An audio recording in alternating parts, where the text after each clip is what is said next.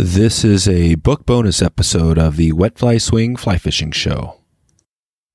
Welcome to the Wet Fly Swing Fly Fishing Show, where you discover tips, tricks, and tools from the leading names in fly fishing today. We'll help you on your fly fishing journey with classic stories covering steelhead fishing, fly tying, and much more.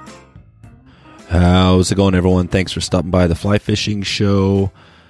Wanted to give you a quick reminder about a survey we still have going on. That is at uh, wetflyswing.com slash survey two. That's uh, S U R V E Y and the number two. In today's episode, I chat with, again, Devin Olsen, this time to talk about his new book, Tactical Fly Fishing. We talk about some of the highlights of the book and break down each chapter in a super, super brief way. Devin uh, was on back in episode 43 and is still one of our most popular episodes to date. If you want to up your game with Euro nymphing and tactical fly fishing, uh, then this uh, is something you want to listen to today. Don't miss this one as Devin tells us about a new video resource he also has he's working on here in 2019. So, without further ado, here's Devin Olsen. How's it going, Devin? Fine, thanks, Dave good to have you back on. You are my first guest that I've had on a second time, so this is a pretty, uh, pretty, uh, pretty big so show here. Yeah, yeah. No, I'm excited. Uh, we you have a new book that's out, so I'm I'm always excited to share some some new resources uh, to the people that listen out there. And I know from the from the looks of the the numbers on the first uh, episode we did. Um, you know, I think it was one of my biggest episodes at the time. It was episode 43. So if uh, anybody wanted to listen to that, it was a good one. We jumped into kind of what you do, Euro nymphing, and a lot of the tactical stuff we'll probably talk about today here. But yeah, I just want to dig in today specifically for this little bit of a bonus episode, uh, just on the new book and just go generally into some, you know, things that people can look for in it. And um, you, you ready to get started then? Sure. So um, yeah, I just have a couple of questions I want to start off with um, before we jump into maybe some of the chapter information and some of the stuff you cover here. Um, but the first thing, I guess, Euro nymphing is a big, um, a big topic that definitely gets a lot of play and people are interested. But this book is more than just nymphing, right? I mean, you, this is your your brand is really tactical. So, can you explain, just generally for somebody who maybe hasn't read it yet or seen the book, what it's all what it's all about? Well, the the basic premise behind the book is that we as competitors, when we show up to a river, it may be a river we've never fished before, um, and we have a half an hour to scout the beat of water that we have been we've drawn, and a beat of water is just usually a piece of water that's 80 to a couple hundred yards long, and our session uh, is three hours, and we're we're fishing that piece of water for three hours, and so we have to come up with a plan and in 30 minutes to rig all the rods that we might need for it and then decide specifically how we're going to target that piece of water to try and maximize the, the fish that we get out of it.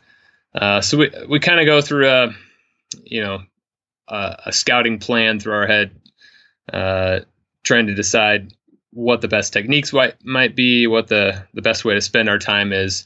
And so the, the book is about bringing some of that approach um, in looking at different water types, different conditions and variables, and making the the processes that go through my head when I look at that available for everyday anglers, so they can maybe break out of the mold of just doing the same thing that they do all the time because it's what they always do, but but think about it in a more analytical way and try and uh, increase their success and their enjoyment on the water. Yeah, yeah, that, that, definitely. I think in a nutshell, that's what it's all about. It's definitely a little bit different take than just. Uh, heading onto the river, you know, and just just jumping in casting, really taking your time and analyzing that little, you know, the beat or the the reach of stream you're going to fish. Um, and just to, to, note here, this will all be in the show notes at uh, wetflyswing.com slash uh, tactical. We'll have a link to the stuff we're talking about here, but it's uh, it's tactical fly fishing lessons learned from competition for all anglers. And yep. um, yeah, so maybe we can just jump in a little bit to I think breaking it down by chapters might be a cool way to you know, look at it. Um, but before we get into chapter one, um, can you talk about how this might be different, uh, you know, than some other, you know, whether you call it Euro nymphing or just just generally, because there is some stuff out there, some other people doing it. how, how is your your take different? Well, um, first of all, it's not just a Euro nymphing book. Uh, there is certainly a, a, big focus on that in there, but uh, I share a lot of uh, rigs and tactics from other methods that I employ all the time. In fact, uh, when I look back at all the competitions I've done over the years, world championships, nationals, regionals, everything, um, I can't think of one where I've done well where I just euro nymphed for every fish. I mean, hmm. most of the time there's a lot of other techniques that are in there, and so they're they're there in the book as well. Uh, but also, I would say one of the the bigger differences between maybe my my book or my take and others is just simply I've had the opportunity to fish with a lot of incredible world champions and and higher high level competitors over the last few years. And um, so I've boiled down a lot of what I've learned from them as well uh, in their rigs and their approaches. And it's had an effect on the way that I fish the river. And uh, I try and bring that to the book. And then uh, also, we may get into it, but um, the I have a lot of case studies in the book too, where we go through a sequence where we pick a piece of water that's of a certain water type, and I try and implement all the things which I talk about in the rest of the book in diagrams and photos, and and illustrate how to apply it and where it was, you know, what things were and were not successful. Oh, nice. Yeah, I was going to touch on that. Uh, some of the case studies, and yeah, the, I mean the the book is loaded with some not only good information but some really cool pictures and stuff. Did all like the photos from this were they did, a, a, lot of those from you, or just where, where all the pics come from? Yeah, I, I did probably ninety eight percent of the photos, hmm. ninety five. Nice. Okay. So, and did I hear a little uh, ki- uh, kitty cat there? Yeah. nice. Nice. You got a little uh, a cat. Cat. Uh, sorry, shop cat. It's your shop sitting cat? in our shop. Yep, and uh, so he was, of course, taking a nap on the the uh, seat next to me. But once you started talking, he perked up and wanted to come over and sit oh, by perfect. the. Uh, perfect, perfect. Yeah, my my girls they've been on me to get a cat, so I've been I've been holding off, but I think we we might be coming close to getting one as well. So yeah, cats are cool. Okay. Um, let's jump into the uh, let's just start with chapter one and and really like you talked about making a plan um, and I, I, just want to highlight we can't cover on everything but you talk about how you make a plan when you come up to the, the stream you're fishing but how do you avoid you know one of those things you talk about is spooking fish. If you had to say a, a tip that you, you cover here about how to avoid spooking what would you say is a good one? Oh let's let's maybe just cover a couple things there. Um, number one i always look and see if uh, if there's a specific area of the river that i'm targeting or that i'm trying to spot fish or something like that I always try and uh, see whether I can see the bottom there before I'm going to get even with it or or uh, perpendicular to it. So if I can see the bottom clearly, I uh, assume that any fish that might be there can see me clearly too. So if those uh, if that's the, the, situation, then I usually try and uh, either stay downstream or um, I use some sort of obstruction to hide me. So that could be it could be as something as simple as uh, positioning myself in the stream so there's heavy water that has a lot of waveforms that obscure the fish's view of me uh, and positioning that water in between me and the fish. Or it could be something like uh, using a bush or a tree or a boulder to either hide behind or actually to put myself in front of to pick up my mm-hmm. silhouette so that I'm not uh, as obvious to the fish. Gotcha. Yeah, and so in fish, typically, I mean, if you're standing directly behind them, they definitely can't see you at all. But if you're if you're on the side a little bit, they can potentially see you even if you're behind them. But do you find that um, there are situations where you're? I mean, where would you not be hiding behind something, but be out, you know, but be fi- behind a fish? Do you find you can still do that and make a cast without spooking it? Um. Oh yeah. I mean, as long as um uh, uh, well, when you're euro nymphing, a lot of times you're directly across from the fish. And so over time, you get used to how close you can get to the fish without spooking them, just simply based on when you do and don't catch fish. Mm-hmm. and uh, that's something that really only comes with experience. And it's different depending upon the water clarity and the velocity and all sorts of things like that. Right. But um, so I just kind of I try and live by that rule where if if I can see the bottom clearly, I'm going to use some sort of approach that hides me from the fish. Um, and in addition to those approaches that I just talked about, I also might just kneel. Right. Uh, so in in a lot of tournaments where I've been fishing water that's very very clear, um, I'll wear knee pads the whole time, and I often have spent two and a half three hours straight fishing from my knees to try and stay low, stay below the fish's view, and get close to them so that I can uh, minimize the amount of line uh, management that I have to do and, and try and get as close to the fish as possible so that I get better drifts and, Mhm. and better angles. Um, so I'm always keeping that in mind. And I think if most people just thought a little bit more about whether if you know if they can see the the area they're targeting clearly, then thinking around them to um, you know try and stay out of that fish's view. And for a lot of people, you know that straight upstream approach uh, might work, but it's also a more difficult way to get a good drift or right. strikes for a lot of people. So Mhm. then they might, you know, want to use some other sort of approach to try and hide themselves or at least appear less threatening to the fish. And that's Gotcha. what all those basic approaches I use are, are meant to do. Yeah, yeah, that makes sense. And that, yeah, I did notice in the book you had a, a, some sort of a kind of a lower leg uh, pad. Is was that a product you had or something you made that goes over your waders? Yeah, so that one I picked up out of Europe. I've actually stopped using it one that one because it it just doesn't have much padding. Um, Yeah. I took a few nasty knocks to my uh, kneecap with it, but um, most of the time I've just used like BMX pads. Oh, yeah. So they have um, pads out there that will have both a you know a knee knee cup for your knee to go in, and then shin shin guards that Uh-huh. uh, go all the way down.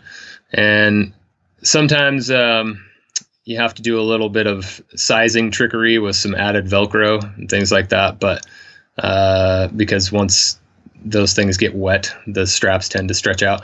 Gotcha. but uh, if you're willing to do a little bit of work to get them to fit to you, right, that, that's been the best uh, way to go for for me. oh, cool. And is there a photo of you wearing that stuff, the the the guard, shin guards and stuff?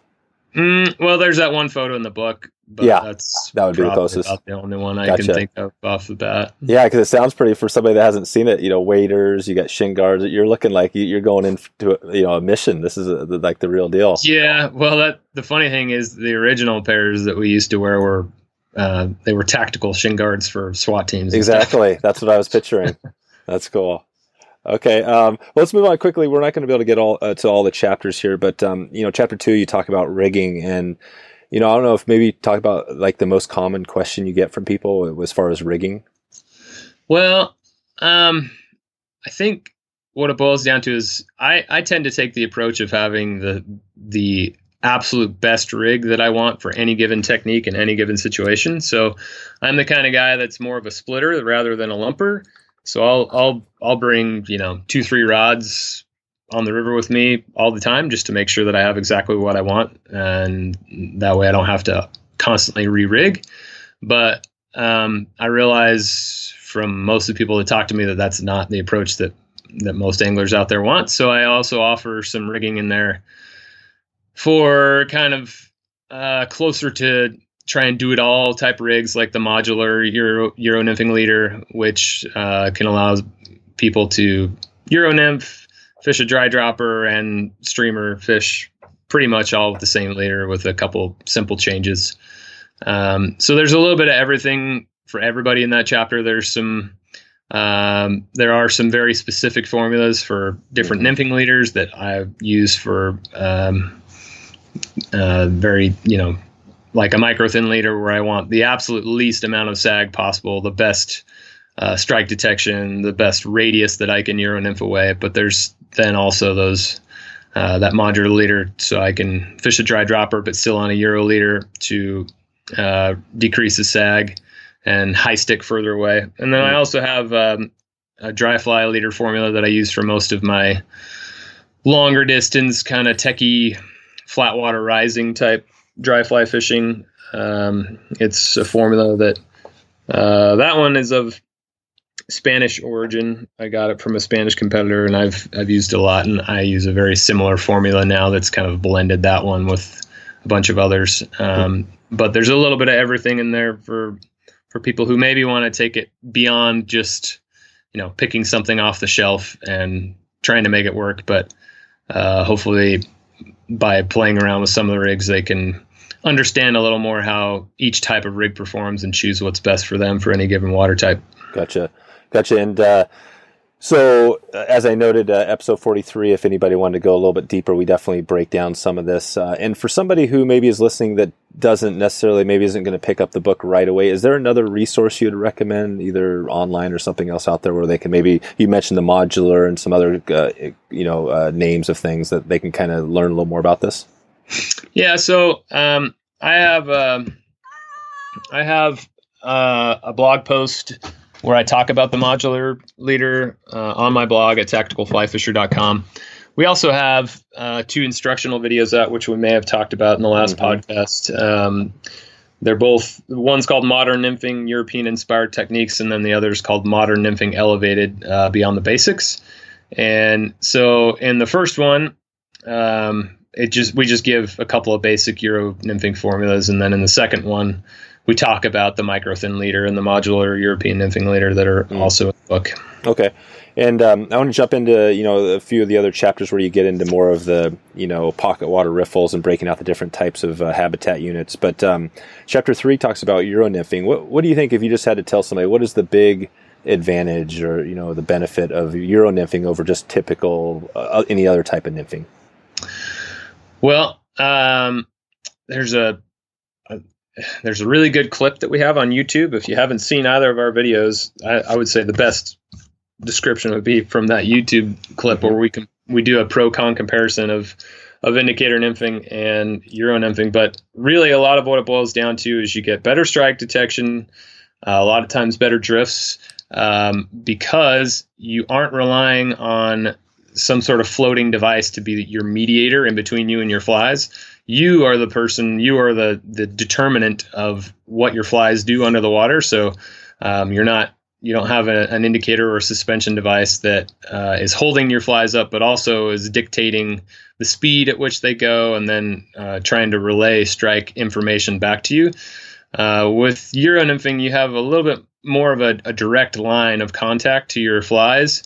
Um, the most of the time, unless you're fishing uh, straight upstream and greasing your sighter, which is your own mm-hmm. version of an indicator.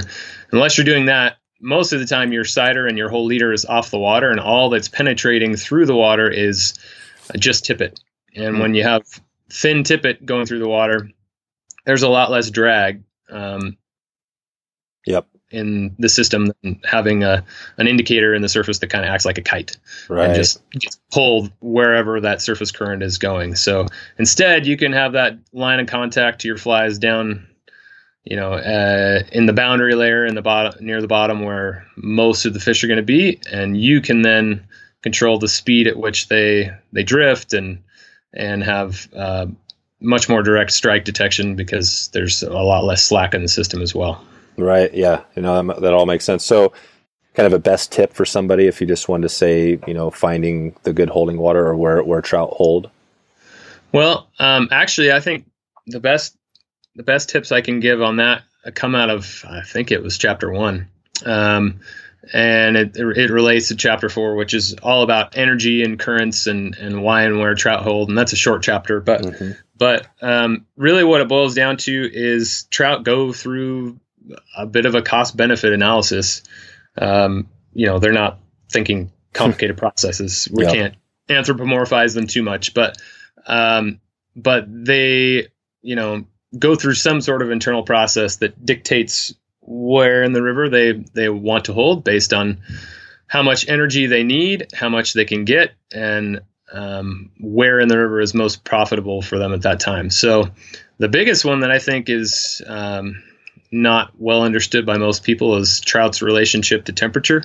Mm-hmm. So trout, and it, I have a graphic in in chapter one, and I learned more about this uh, when I was back in graduate school doing doing my master's research, uh, and I was doing some bioenergetics modeling, looking at some Arctic char, and essentially I modeled their consumptive demand or their metabolic rate throughout the year based on the water temperature of the uh, of the water they were living in, and so I was able to estimate, you know, their caloric demand if they were growing from size A to size B throughout the year, essentially. Hmm. And uh, they're no different than other salmonids. Um, most trout have this left skewed bell curve where, um, you know, from about freezing up to 45, 48 degrees, there's just this kind of slow ramp of of increased metabolism that happens, and then pretty much between 50 and 65 degrees or so, depending upon the species of trout, they have this the the meat of that bell curve where their metabolic rate, uh, you know, in the middle of that is at its apex. Hmm. And so, what I uh, usually do is I hit the river, I take a temperature, and um, if it's you know low on that scale, I'm going to look for trout in any water where they can have energy savings because their metabolic rate is slow enough at that time that they don't really care as much about intaking as much energy, but more conserving it until the, the conditions get better. Hmm. So I'll look for them in slower, deeper water and um, on the slow sides of seams, anywhere where they can have some cover and some refuge without having to expend much energy because they're just not willing to go and get stuff. But uh, as, as those temperatures get better, or if I see a change from the morning to the, the middle of the day or the afternoon that suggests that it's getting closer toward that prime uh, middle part of that bell curve or even up on the, the ascent, then I'm going to look for them in areas where they're going to capitalize on having more food. So areas of higher velocity like um, riffles, uh, pocket water, or even just the head of a pool or a, a run where there's faster current coming in and a, a, higher volume of water going past that fish per unit of time, which is going to bring more food past them. Hmm.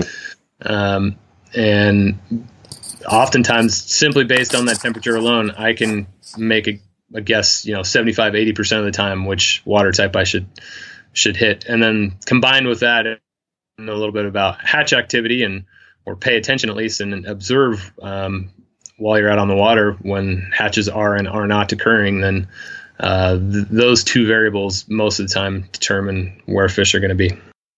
So chapter you know chapters five six seven you kind of get into pocket water riffles and then runs and and glides in there. One one question i had on that um, so a run versus a glide can you explain uh, the the difference between the two? Well they're kind of fluid in that one can become the other depending upon the water flow that you're at mm-hmm.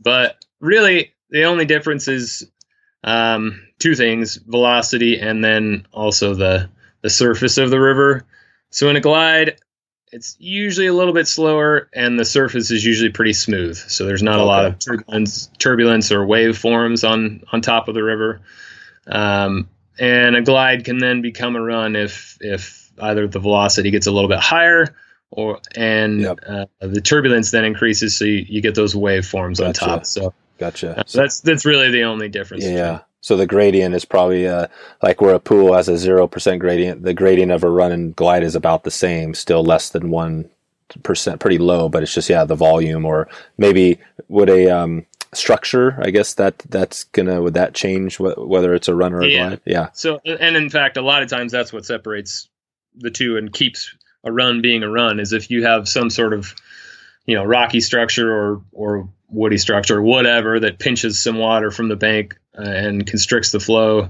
That'll create turbulence. That'll create you know increased velocity somewhere across that that channel, and pretty much take a glide from being a glide into being a run. Um, okay. But if but most glides don't have a lot of structure, and that's what really what makes them difficult for most people to fish. Well, for anybody to fish, really, is they they don't have as many of those features that say, "Hey, there's going to be a fish here. Let's right. concentrate our effort." They're they're fairly uniform and there's uh, they, they, could the fish could literally be anywhere in, in them most of the time, um, which is what makes them you know a cha- challenging water type for most of us to try and target. I want to go to chapter ten, Bankside. Um, can you talk a little bit about you know what you mean by Bankside and maybe if um, you know and maybe a tip or two as far as and, and also maybe just talk about how much of the time are you fishing Bankside uh, versus the other types of water? Okay, well Bankside lies, um, that whole chapter is dedicated simply to finding spots along the bank where fish hold. And the thing about Bankside lies is they have um, a lot of uh, criteria that really make them attractive places for, for trout to be.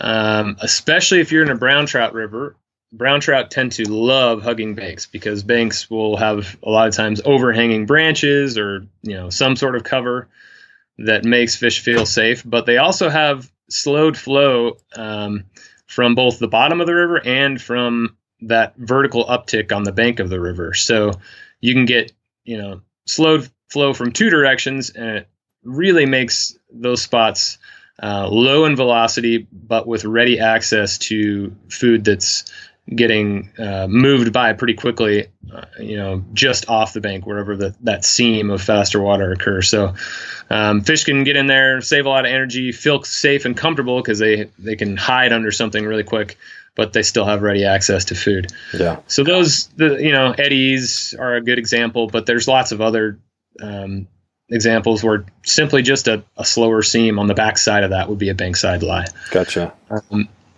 and really, most of the time, it, it, it, all depends upon the river. It's funny. Um, so my my local river here, the Provo.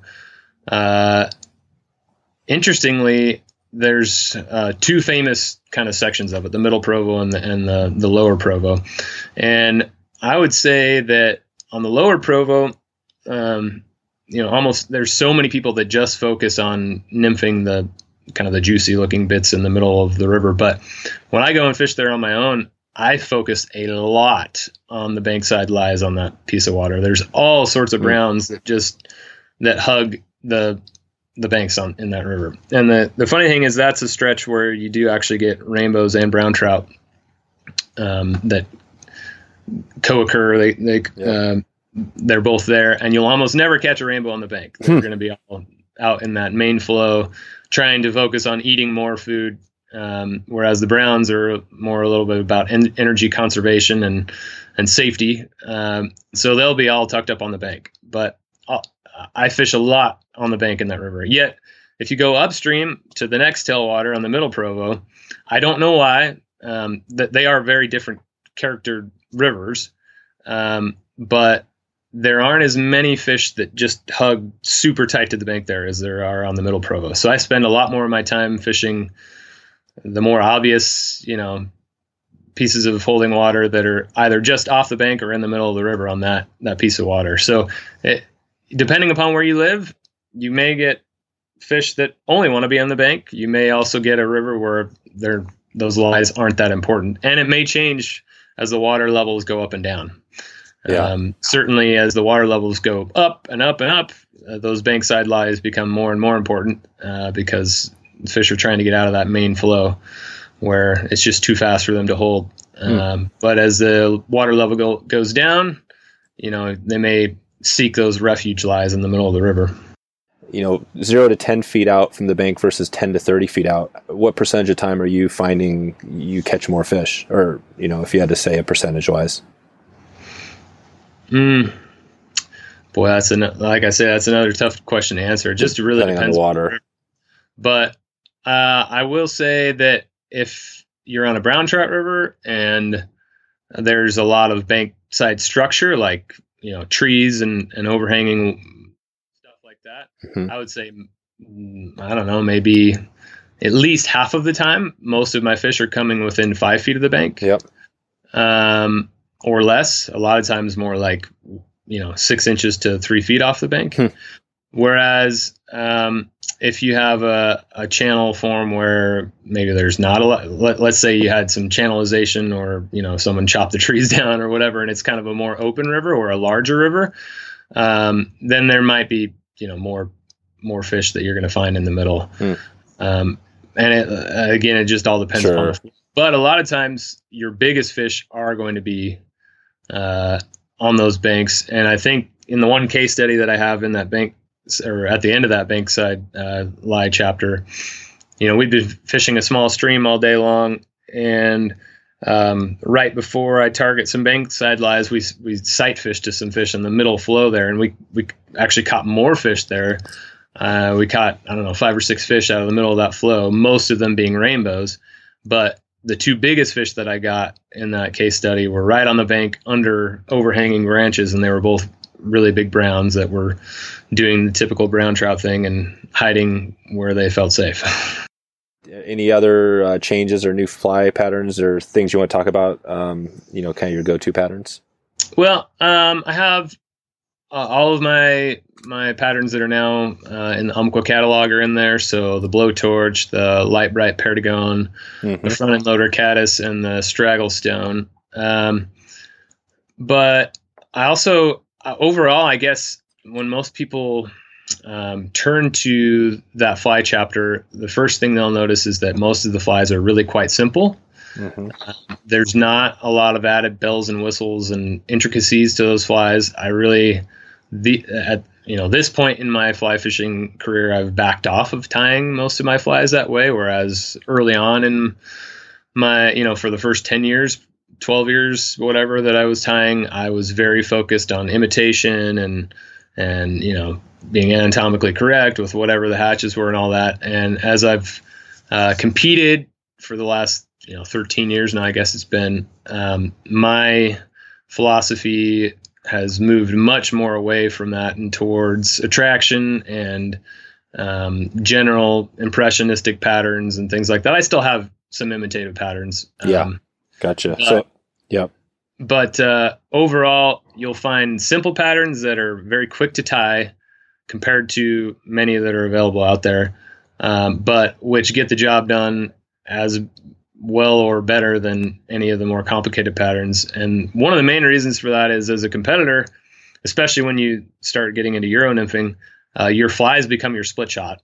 Mm-hmm. And so uh, you don't want to have to tie a fly that takes 10 minutes because you might need to tie it in three sizes and four or five of each right? Or, or at least three weights, three bead sizes, and then four or five of each. So uh, if you're tying a whole bunch of you know complicated nymphs that take you forever to tie, not only are you not going to be willing to fish them in tight spots where you might lose them, but but the night before a tournament or something, you, you just can't simply tie that many of them and get all to all the flies on your list and then get a decent night's sleep so that you can wake up and fish well the next day. So, um, and I've fished with so many competitors that uh, literally have like two or three materials on a hook and are, are just trashing people with these very simple flies that I, I've backed off of feeling like my, my flies need a lot of those extra things. Yeah. So I don't put anything in my flies that I don't deem necessary. If it's there, it's there for a reason, but there's not anything additional. Um, and what I have there has, has fished well in all sorts of competitions and other rivers and times and places for me, kind of across the planet at this point. Hmm. um, so I have a lot of confidence in them. And there's you know, you know there's a lot of nymphs in there, but there's also some dry flies and streamers that have been good performers for me as well. Yeah, and I was just looking at the the light bright per- Perdigon is um, it's got you know a typical really thin you know body, but it's got a little spot. I guess that's the um, the wing case, right? A little nail black nail polish on on the mm-hmm. back is that um, you know little things it, has got a hot spot on it as well with the thread but do you find that little wing case little things like that i mean that's definitely an added bonus that you don't necessarily have to have yeah and you, and yeah. I'll, admit that uh, i've gone back and forth on that a lot myself um, i think there's maybe been some times where uh, if nothing else it made me feel like it was fishing better even if it didn't that's right confidence yeah so but uh, I've also Well, for instance, when we were in Italy at the World Championships uh, back in September, I was tying that specific pattern a bunch, and I needed it in some new sizes or at least new weights that I didn't really have a lot of. Oh yeah, was, you know, like midnight the night before session one or session two or whatever. Uh, and I was like, uh, I'm not waiting to put this wing case on, so I just whipped up a bunch without it, and I still caught fish with yeah. them. So it's one of those things that yeah, you, you know, test on your own and see if it makes a difference to you or not. If it doesn't, do it without it, and I'm sure you're going to be just fine. Before uh, when we had our interview, I asked you, you know, what you had going on the next six months or so. Anything new you want to touch on here? You got the book; it's out. Anything else now coming yeah, up? Yeah, so um, we're going to be shooting another instructional film this year. So we have the two European nymphing specific ones, but we're in the process uh, at this point of um, setting our first start dates for uh, shooting another one. It's going to be a, a video that follows a little more of uh, the book mm-hmm. um, and trying to take uh, an on the water kind of case study of different water types approach. I think um, not just a Euro nymphing focus, but hey, here's a piece of water. How should you fish it? That just like the book, but in in video format. So we're going to be doing that, and uh, also looking at uh, scheduling some uh, some fun trips this summer. Um, one thing that may be coming up is a, a little golden dorado trip to Bolivia. Mm. We'll see Sweet. if it happens or not, but. Yeah. Uh, but that's uh, what's immediately on the horizon. Other than I got a lot of speaking at uh, clubs between now and the summer to nice get the word out about the book. Yeah, yeah, that's what you need. You guys need to do with the uh, the the fishing. You know, the championships is head out and do some saltwater stuff, mix it up a little bit, go for some. Yeah, uh, well, they they do have a, a saltwater uh, format as well, but at least what I've competed in is only the, oh, the okay. fishing end of things. Cool. Yeah, I also heard. Um, Oh gosh, I'm drawing. I, I heard recently they have a masters division of USA yep. Which I didn't even. Yeah, so that's that's going on right now. In fact, I think the tournament finishes today. Um, so that, that's the 50 years and older division, and oh, okay, it's yeah. going on down in uh, South Africa at the moment. That's cool. Yeah, I had uh, Jeff Currier. I think Jeff's down there right now. Mm-hmm. Um, we, yep. we, we chatted a bit, and he he uh, obviously has a, a crazy uh, life and all the stuff he's done. Um, but yeah, I mean, there's been a lot of, you know, and I've got somebody, Russell, I think is going to come on and, and chat. I mean, definitely, it seems like we've talked about this before, but there's a lot of people that don't, maybe you've never even heard of the USA fly fishing, but it sounds like, you know, there's a lot of cool stuff you have going on and, and things are mixing up. I mean, how long has the master's program been going? You know, I think this is maybe the fourth or fifth. Yeah. That's World Championship for the Masters division, so it's a it's you know a fairly recent thing. Yeah. The uh, but there's also the Youth World Championships and the then just like the Adult World Championships, which is what I fish in. Gotcha. And the Youth Worlds I think has been going on since '97, somewhere around in there, and then the Adult Worlds that's been back since uh, '83, somewhere around in there. I'd have to. Yeah, yeah. I will have a. I'm gonna. I'm gonna cover it a little more and go. Um, I have we talked a little bit about the history and stuff, but I'll, I'll cover that on the show um, later. But um, yeah, uh, Devin, just want to thank you for coming on. You know, the book um, "Tactical Fly Fishing: Lessons Learned from Competition for All Anglers" is, out. Like, like you said, it's and where would be a good place if somebody wanted to grab a copy? So I have uh, copies on my website at tacticalflyfisher.com, and those copies are all uh, autographed as well. And then other than that, you can find it on uh, online and all the typical book selling places. Yeah. Yep. Yeah, it's out there. Okay. Um, I- anything else you want to touch on? I mean, we kind of just z- skim through everything, um, but I don't know if I miss anything important or uh, maybe just give us your, uh, your, you know, your best pitch for the book.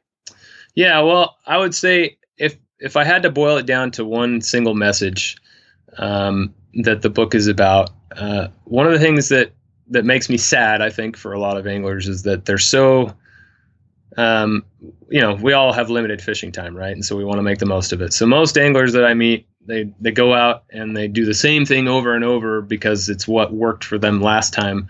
But there's really just no learning or growth involved in that situation. And so then if they go take a trip to someplace that's unfamiliar, then sometimes it feels like they're a little bit lost. But the book is all about um, letting letting the water dictate the methods and the techniques and the rigs you fish and not just marrying yourself to one rig and letting that dictate the water you fish. So, um, I guess the, the challenge would be to, from me to, to those who end up reading the book to, to break out of their comfort zone, break out of their mold a little bit and to find ways to fish all of the river in front of them that's going to hold water or hold trout at any given time um, and my my goal in the book is to give you strategies to to capitalize on that, and and not just to have you keep going back to the same pool on the same run or you know whatever stretch that uh, that you're comfortable with, but break break you out of your mold and, and really find some success in unexpected ways and, and a lot of ways that help you grow more as an angler. Yeah, yeah. No, I think it's going to be really useful. It's uh, I definitely had um, you know a couple of close friends and some people out in the audience that you know, after listening to our first episode we did in 43, they were like, man, that's a game changer. You know, it totally changed. Well, some of them realized they were doing things wrong and they just, you know, still people are jacked about getting out this spring and, and trying some of these new methods. So, um, so yeah, Devin, just want to thank you again for coming on, and you know, the second guest, my first time, second timer. So I, hopefully, you know, if I'm out there long enough, we'll have you on for a third time. But uh, just just want to thank you for the book and coming on again. All right, thanks, Dave. I appreciate it. All right, you bet. See ya. So there you go. If you want to find all the show notes with all the links we covered, just go to wetflyswing.com slash tactical. And uh, just want to again remind you we have the survey going on, and uh, you can go to wetflyswing.com slash survey two. That'd be great to. Uh, hopefully, we'll be wrapping this one up soon. As soon as we can get uh, 200 responses, is what we're uh, we're going for here. So, um, and a reminder if you uh, want to subscribe on via text, just uh, uh, just text WFS to 31996. Thanks again for stopping by to check out the show today. I'm looking forward to catching up with you soon and hope to maybe see you on the river or online.